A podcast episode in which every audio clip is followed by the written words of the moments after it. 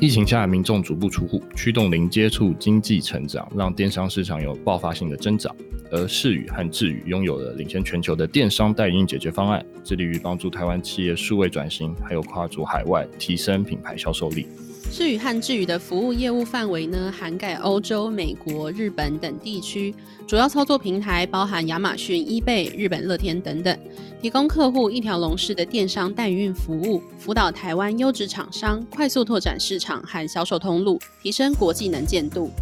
对跨足海外市场有兴趣或者需要专业团队代运的店家好朋友们，请到节目资讯栏查看哟。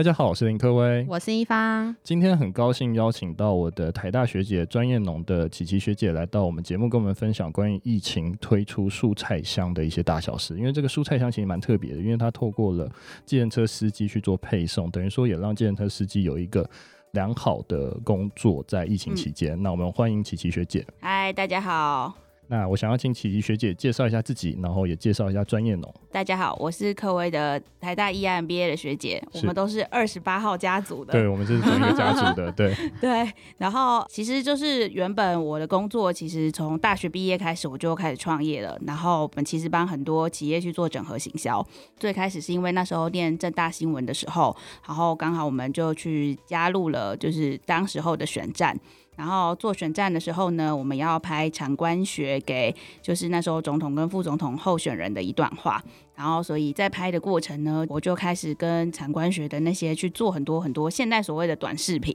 然后拍这些短视频的时候，觉得很有趣，然后就认识很多人，然后我们就开始接案。那时候接案可能因为那时候我们部落格很流行，然后就会把部落格做一个集体联播，就是我们帮每个立委都开一个个人的部落格，然后最后做成一个群体的集体联播，得到很多的媒体效应。那接着就有很多的企业找我们开始去做很多的专案。然后就从一个网站可能五万块那些小专案，因为那时候念正大新闻的时候就有那些就是可以学工作坊，然后自己就可以用部落格去架站，然后接接接着，后来我们就随着台湾一直就是把它的工厂变成观光工厂，然后农场变成观光农场，因为大家就一直不断的往休闲时代来临，然后假日很多的方向去发展。那刚好我的客户都是属于台湾本土的企业，然后我们也随着他一起去做产业转型，我们就不断的帮很多客人去开观光工厂，然后也帮他们去做观光工厂的行销。现在呢，在两岸我们其实做了三百多座，快要四百座，这些我们把它统称一个业态叫做产业旅游，这是我平常在做的工作。这些产业旅游主要的工作就是做场域开发，可能就是把一片素地。它从无到有的开发成一个观光工厂，然后也有很多是原本工厂或农场，它转型观光化，然后自建通路去做成这些观光的场域。这一次就是因为我们其实过去做这些场域的时候，有很多的农企业，尤其台湾跟大陆，它其实都是以农为本。那所以这些大农业呢，他们其实我我发现他有很多都是祖传三代，然后或者是说，诶，他可能是开发商，他们为了要投产，然后所以政府希望他们能够为了农业去做一点什么。那所以我们呢，就在这个过程里面呢，做了很多农业的观光工厂或者是观光农场。那在这个契机之下，所以有很多的农产品的资源。然后在这次疫情，反正也不能出去，也不能出差，然后就在很短的时间内，因为。去年的时候，我跟这个就是华山有一个做一个小时光的刘华姐跟 Albert 哥在赖购物的负责人 Albert 哥一起，就是在华山做了几次的数位讲堂。然后做数位讲堂的时候，就是赖购物跟这个一六八他们其实推出了一个赖直播跟赖购物的系统。然后这次我们其实就在很快的时间，不到两个礼拜，就把这个系统跟我们里面所有的农产品，然后组合共同推出一个农产百宝箱。了解。哎对，我一直很好奇，就是像刚刚学姐有讲到，就是场域这个东西，嗯、因为我一直觉得场域它大概是一个什么样的概念？我们说场域有可能就是在做薰衣草公园，那薰衣草 类似的就是这样的场域嘛？啊之前其实大部分的人，我们讲说我们在做场域开发的工作的时候，其实很多人他听不太懂。是。后来一直到这两三年，就是场域变成一个显学，因为每个人都可能是在一个地方或者是一个空间去创造里面你特有的文化，然后接着这个文化它变成了通路，进而有它不同的人来购买之后产生的商机。我们在谈这个场域的，其实因为我们做了这几百座的时候，发现有很多的场域。哪些场域打造了之后是会成功，哪些是不成功的？后来我们就开了一套就是自己独家的场域经济的理论。这些场域其实我把它定义在五个范畴，一个就是从我们所谓的观光工厂，然后还有所谓的农场或者是现代农业产业园，然后我们说的特色小镇跟非物质文化遗产的展馆，然后另外一个就是康养基地。那它其实主要就是客群不一样，或是主题不一样，可是其实做的东西都大同小异。主要真的就是为了游客，然后或者是为了这个产业带动旅游的方式，然后去让它整个业态可以盘活，去整合它上下游的供应链。了解，这样子场域就等于说观光农场，等于说很多产业，它会是因为它想要多一个营收，还是它想要做一个转型，它才去做观光农场？呃，大部分都会，其实不不脱就是它传产转型，然后或者是他想要自己做品牌，自己做通路。然后还有就是，现在因为大家假日真的时间很多，所以每个人都会想要就是带小孩啊，或者是情人啊，或者是像现在有一些研学旅游，就是学校他们不管是台湾或大陆都会有一些校外教学的课程。那尤其在大陆，它完全变成一个产业化，它把这个业态也叫做研学旅游。然后研学旅游其实跟科普教育是连接在一起的。然后像比如说我们在杭州做了一个芦笋的农场，然后整个农场呢就是以芦笋为主题。会介绍芦笋，它可能原本的从种植、深加工到它如何把产品通路化，跟产品通路观光化的整个一连串。然后可能就是国高中生出来校外教学的时候，他就会带一个半天，然后或者是全天，就我们所谓的半日游、全日游，或是两天一日游，甚至有很多是来露营，然后它就三五天的，那就会有不同的排程，然后不同的价位跟不同的活动。了解，嗯，哎、欸，那我想要拉回来，就是我想问一下学姐，就是加入专业农的契机是什么？还有过去有一些农业相关的经验吗？过去农业相关的经验呢，其实我们都是在做场域规划，然后而认识这些大的农业的一些，不管是二代或三代，当然还有很多是就是自己创办的。然后刚好呢，在嘉义有一个余顺风花生。他们的三代其实对于就是这些农产品都很熟悉，然后所以我们就决定要一起来创立这个专业农的品牌，然后想要把这个专业农的概念，就是把台湾很好的一些，不是说所谓的只有小农而已，因为我们都会觉得就是跟以前大家在谈小确幸的概念是一样的。虽然说不管小确幸啊、小农啊这些，它其实都是友善环境或者是可以让我们整个业态更好的一面，但是我们还是希望说，就是你做任何东西的时候，你在同一个时间投入下，你可以规模化，然后可以让这个产业可以经由就是这些上下游的整合，大家可以发展得更好。然后，所以这也是为什么我们想要做专业农的目的，是想要把一些做得很好的大农业，他们可能原本只是在生产端做得很好，但是生产端到销售端，甚至到品牌端的时候，他们其实都会有一定的局限。那希望可以在这里，就是大家一起联盟，然后走出一条更好的路。哎、欸，我想问一下，就是刚刚学姐有提到说是因为疫情，然后才创立这个专业农。那想要问，就是在疫情影响下，有遇到什么样的困难吗？农产这一部分、呃，其实就是以我自己的工作，像我原本最早创的公司，就是我们的台商资源国际，是做长域开发的。是，然后。我本来一个月可能就会跑大陆四次，我们就这样来回来回，因为其实现在两岸就是飞行都很方便。嗯，然后后来就是你完全因为隔离的时间，你就会没有办法去嘛，因为我们大部分的团队还是在台湾，大陆都是属于业务团队，然后困难的部分就是你要。跑的时候很麻烦，然后所以我们干脆就把它分成两个市场，然后就把大陆的市场交给现场的那些业务团队去跑，然后但是我们还是 maintain 很多的旧的客人，不过新的客人你就会发现他，因为他付的每一笔场域开发的费用是很高的，所以他就很希望说他还是见到我们的人。才会去做，所以他们也没有说，因为我们没去就没有做了，他就会 hold 在那里，然后他就会等着，就是希望疫情过了，但是没想到就是一过了就一年半快两年，然后我们都觉得最近疫情又开始了，所以有可能就要到三年。不过对他们来讲，他就会觉得我信任你，而且这个场域开发的。项目很大型，他就宁愿放在那里等。然后我们就会在线上做一些前置的规划工作。那所以还是会做一些规划的工作跟项目，可是它就会变成没有办法马上像我们之前，他可能半年一年就可以马上开个几十场，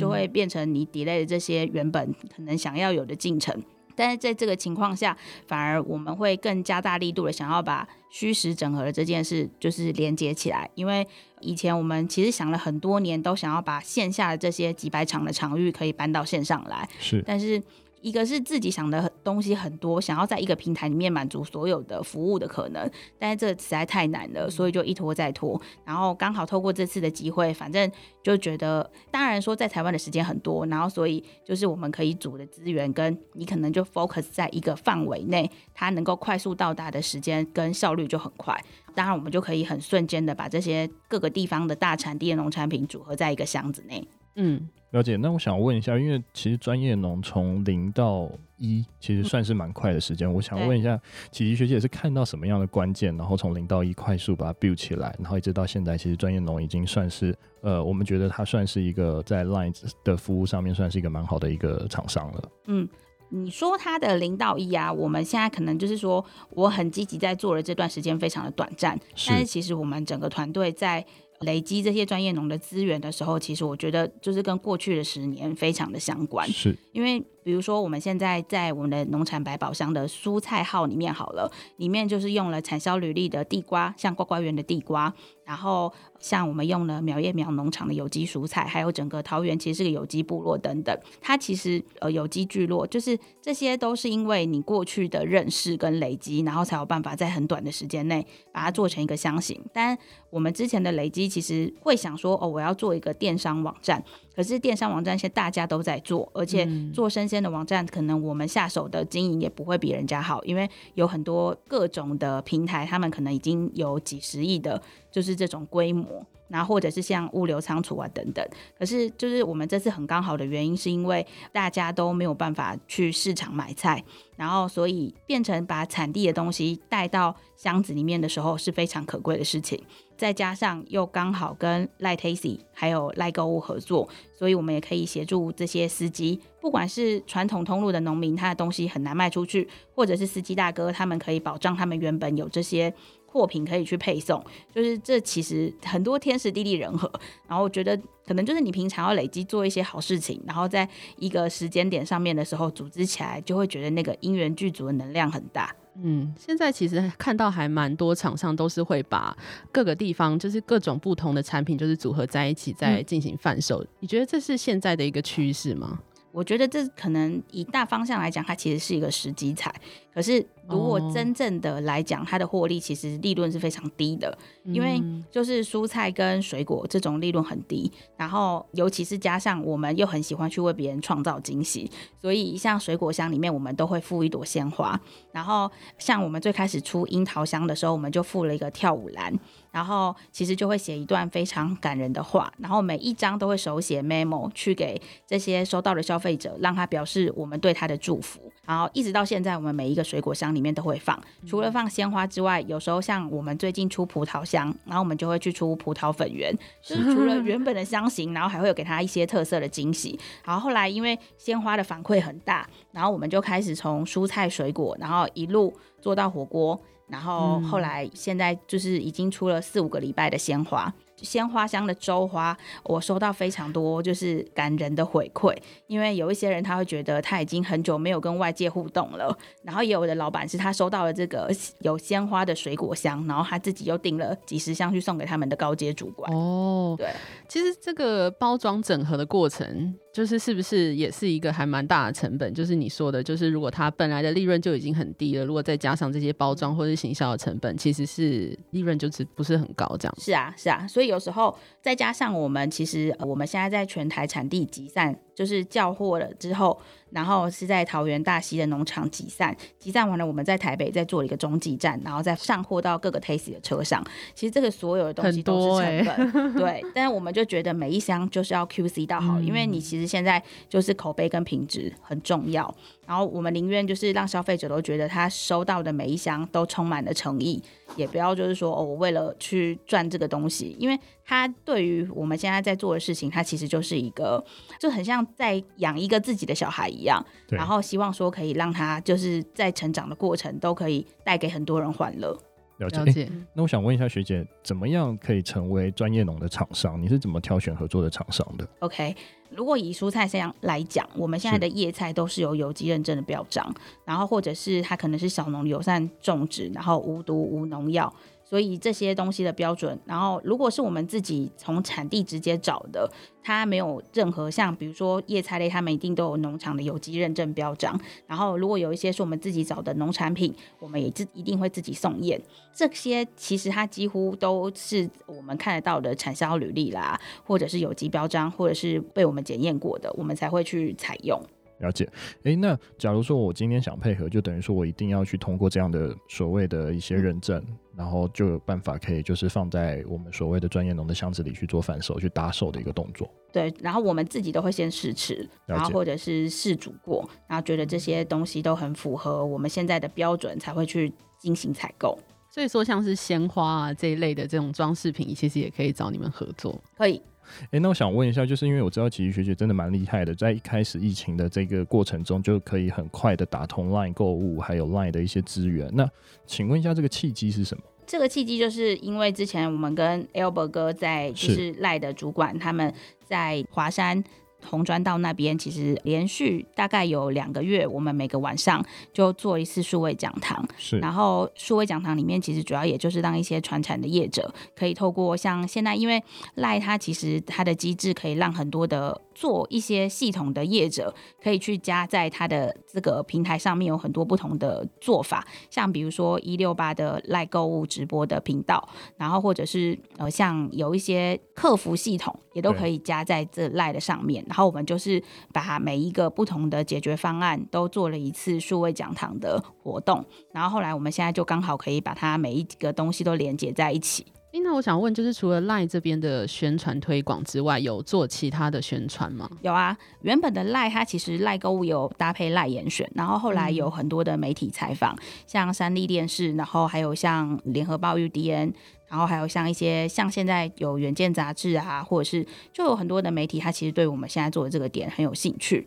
然后所以他也带动了很多的流量。然后另外当然就是像比如说生活市集，他也找上了我们一起合作。然后另外现在我们也跟诚品线上一起开始要配合。对，就是有很多不同的渠道一直在展开。那目前就是我觉得以前我们很想要做的社区通路也开始成型了。就是我们也和远雄建设在新庄试点，然后从第一个新庄地区的一些用户，然后开始针对小区去为他们推出服务。是怎么样推广？是实体的吗？线上。哦，对，嗯。哎、欸，一方是新庄人，对不对？对，我是新庄人。对，我想说，刚刚突然想到，好，啊、那我想问一下，就是因为农产百宝箱是透过 Line Taxi 去做配送嘛？对。那这中间在装箱配送整个流程大概是怎么样？然后还有就是防疫上面有做什么样的一些准备？OK，其实之前在疫情蛮严重的时候，当初我们就是这些蔬菜，它其实进来的时候，它每一个所有包装的人员，其实一定口罩啊、面罩啊，然后跟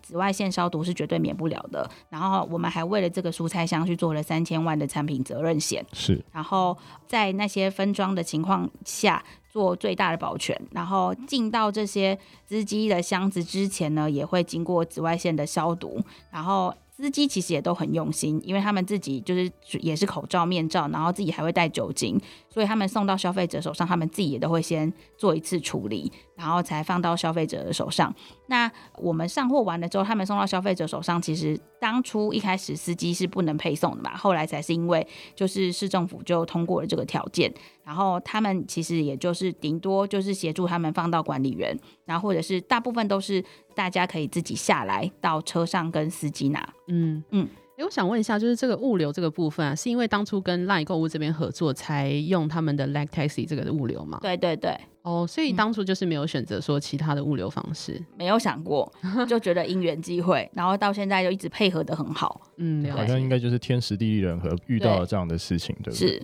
觉得很有缘啊。对，然后这一切就共好了很多人。对。了解，那我想要问一下，除了和 LINE 购物合作，那民众是可以用团购的方式去买到这样的一个可以可以蔬菜箱。LINE 购物本身其实现在就有一个群组团购的功能，然后其实很多团购主他跟我们合作的时候，我们会为他开启他自己的团主的这个群，是，然后这个群上面其实你可以用机器人去把总店跟分店的机制给到他，他们专属适合卖的百宝箱的箱型，然后他们就可以就是推播给他们自己的用户。所以等于百宝箱还可以克制化嘛？假如说我里面都一一定要放葡萄和樱桃，我就可以克制葡萄和樱桃。应该是说可以公版克制化，就是说基本的东西不变。嗯、像比如说叶菜啊，或者是根茎类啊，或者什么，它的几种的东西种类不变。可是后来发到最后，有一些很常跟我们买的常客，他就会说：“哎、欸，就是他不家不太会处理南瓜，或者是他什么东西不太会处理，能不能帮他换？”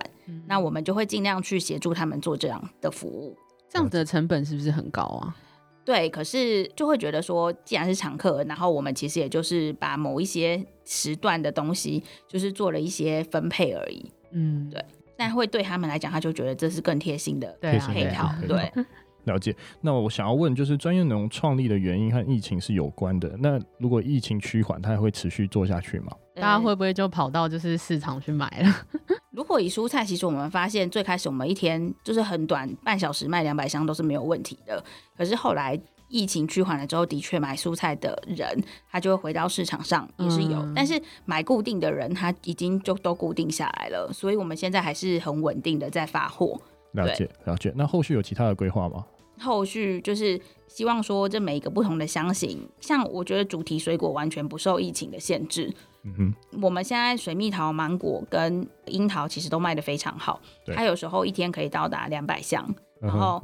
你可以连续好几个礼拜做，然后还会有人就是因为抢不到，然后他就会就是觉得很难过，他就希望说可以就是有更多的机制可以让他们提早去订。然后后来 LINE Tasty 就是它里面有一个安心快送的服务，是然后我们在里面跟他配合的很好，然后他就因为这个方式，然后有很多用户的建言，然后他们就开了预购的服务，在上上礼拜，然后我们这两个礼拜其实也都因为预购的服务再加了这些其他的数量。哎，我想要帮就是听众朋友问一下，就是因为像专业农就是跟 LINE Taxi 啊，或者 LINE 购物这边合作，就是有一个很完美的结合。嗯，那我想问一下，如果是一般的品牌，如果希望能够跟 LINE 合作的话，是有什么方式可以跟他们合作吗？这个可能我觉得就是还是要寻原本的管道，因为很多人其实他本来就自己开了 LINE 账号了，嗯，然后他其实如果有适合的条件或合作，自然就会有他的契机。然后我们的部分是我们也会找一些不同的我们觉得适合的品牌，然后跟我们联名，也上到这个我们现在的这个平台上面。